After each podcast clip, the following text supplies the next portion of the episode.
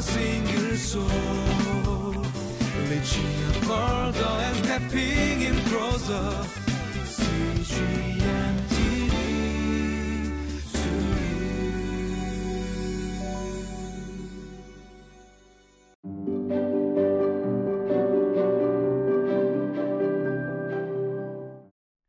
Hello and welcome to Living Life. It's so great to spend time together in God's Word. Today in Luke chapter 3, we see the ministry of John the Baptist. Uh, what was the ministry of John the Baptist? He was telling people to repent in anticipation of the coming of the Lord Jesus, the Messiah, in fulfillment of God's promise. We too are looking forward to the coming of our Lord Jesus. And how are we to prepare for the coming of our Lord Jesus? Let's read the text together.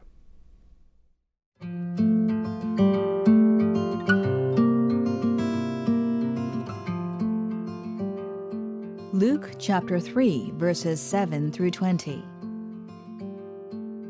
John said to the crowds coming out to be baptized by him, You brood of vipers, who warned you to flee from the coming wrath? Produce fruit in keeping with repentance, and do not begin to say to yourselves, We have Abraham as our father. For I tell you that out of these stones God can raise up children for Abraham. The axe is already at the root of the trees, and every tree that does not produce good fruit will be cut down and thrown into the fire. What should we do then? the crowd asked. John answered, Anyone who has two shirts should share with the one who has none, and anyone who has food should do the same. Even tax collectors came to be baptized. Teacher, they asked, what should we do? Don't collect any more than you are required to, he told them. Then some soldiers asked him, And what should we do? He replied, Don't extort money and don't accuse people falsely. Be content with your pay. The people were waiting expectantly and were all wondering in their hearts if John might possibly be the Messiah. John answered them all I baptize you with water, but one who is more powerful than I will come, the straps of whose sandals I am not worthy to untie. He will baptize you with the Holy Spirit and fire. His winnowing fork is in his hands to clear his threshing floor and to gather the wheat into his barn, but he will burn up the chaff with unquenchable fire. And with many other words, John exhorted the people and proclaimed the good news to them.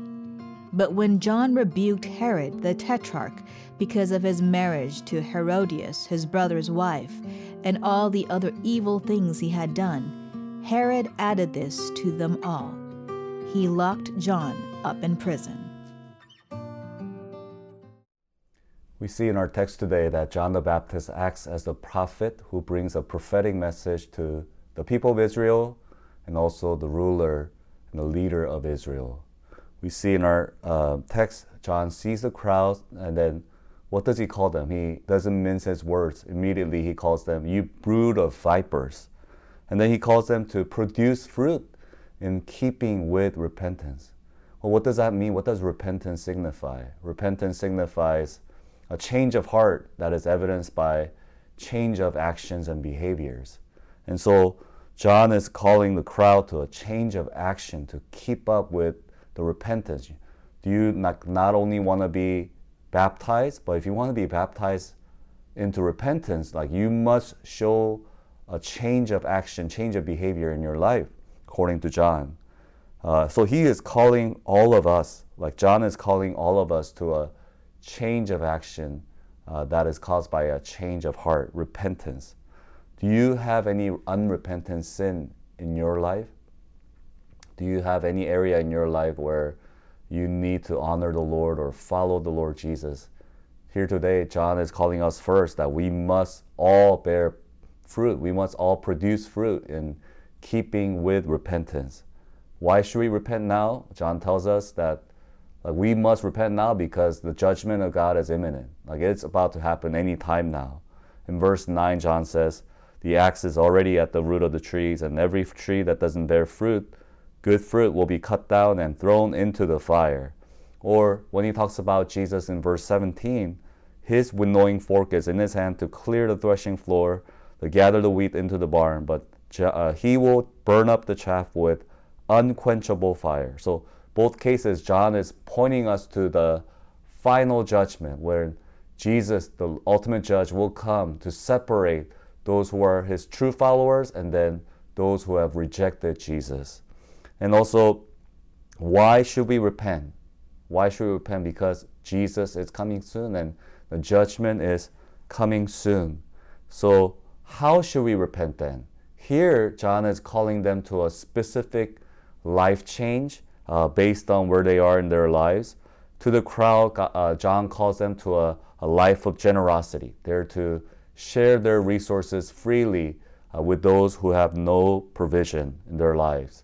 And then to the tax collectors, John tells them to stop, you know, collecting more taxes than that are necessary, that are required in order to, for them to get rich. So give up the desire to get rich and just collect enough taxes that the government requires. And then to the soldiers, God, uh, John calls them to stop extorting money and then just be content with your salary. In other words, the fruit of repentance must be evidenced by how we use our money, how we talk, how we live, um, how we treat others.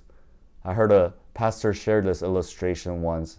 Imagine a friend comes to you and he is so late to your meeting with him, appointment with him, and then he says, Well, guess what? On the way here, you'll never guess what happened. What happened? And then he starts telling you that, well, on the road, I was walking on the road, and then there's this huge Mack truck that is roaring at me at 60 miles per hour. And then it just hit me like right in my body, like right in my body. And I flew uh, like 20 feet in the air and I fell down. And, and then I ran over here. That's why I was late. So, yeah, I got hit by a Mack truck on the way here. Would you believe that story of a friend? Chances are you wouldn't believe it. Why?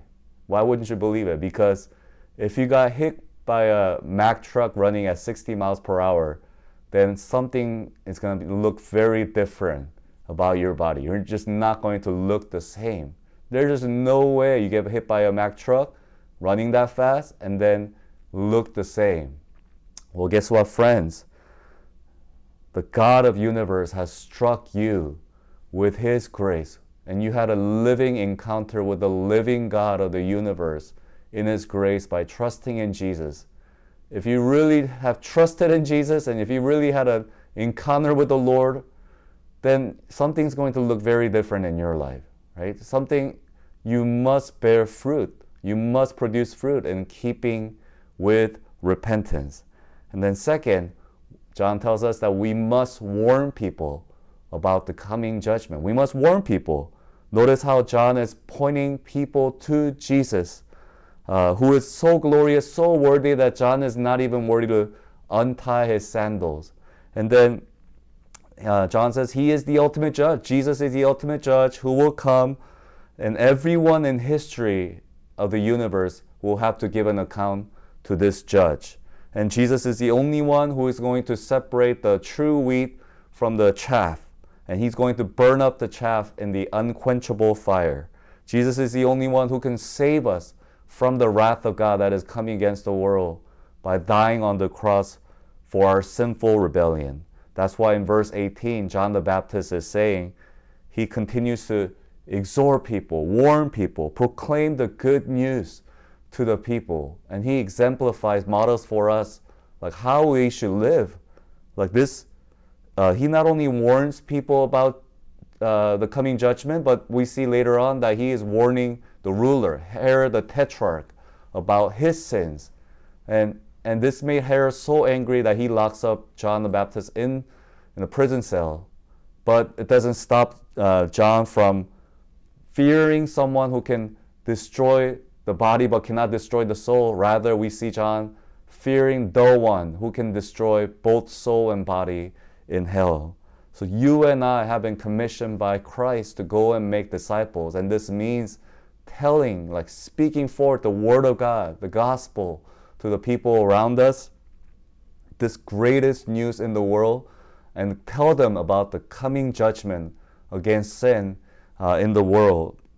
And we see um, how you might say that, oh, but like I'm afraid of, you know, what might happen to me. Like I'm afraid of the cost. I'm afraid of losing my reputation. I'm afraid of getting rejected. But we see how Jesus is portrayed as someone who will baptize us with the Holy Spirit.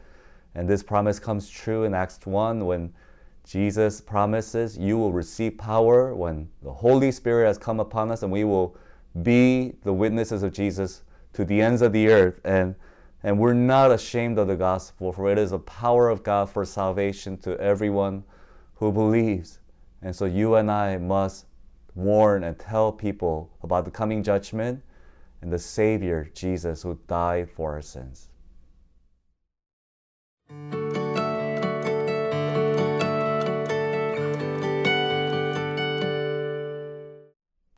So, in the end, we remember that Jesus promised that He will come as the ultimate judge for the living and the dead. And so, how are, you, how are we to prepare the coming of our Lord Jesus? First, we must produce fruit in keeping with repentance. And then, second, we must warn people about the coming judgment. Oh, may God give us grace to live today uh, to prepare the coming of our Lord Jesus. Let's pray together. Father in heaven, we thank you so much for your promise that uh, you, you will come again. Uh, Lord Jesus, you will come again to, uh, to judge the living and the dead. So may we live today uh, to prepare the coming of our Lord Jesus by, Lord, producing fruit with our repentance and also telling people around us about the coming judgment and the way to be saved from our sin. Thank you so much for entrusting us with the greatest news in the world. In Jesus' name we pray. Amen.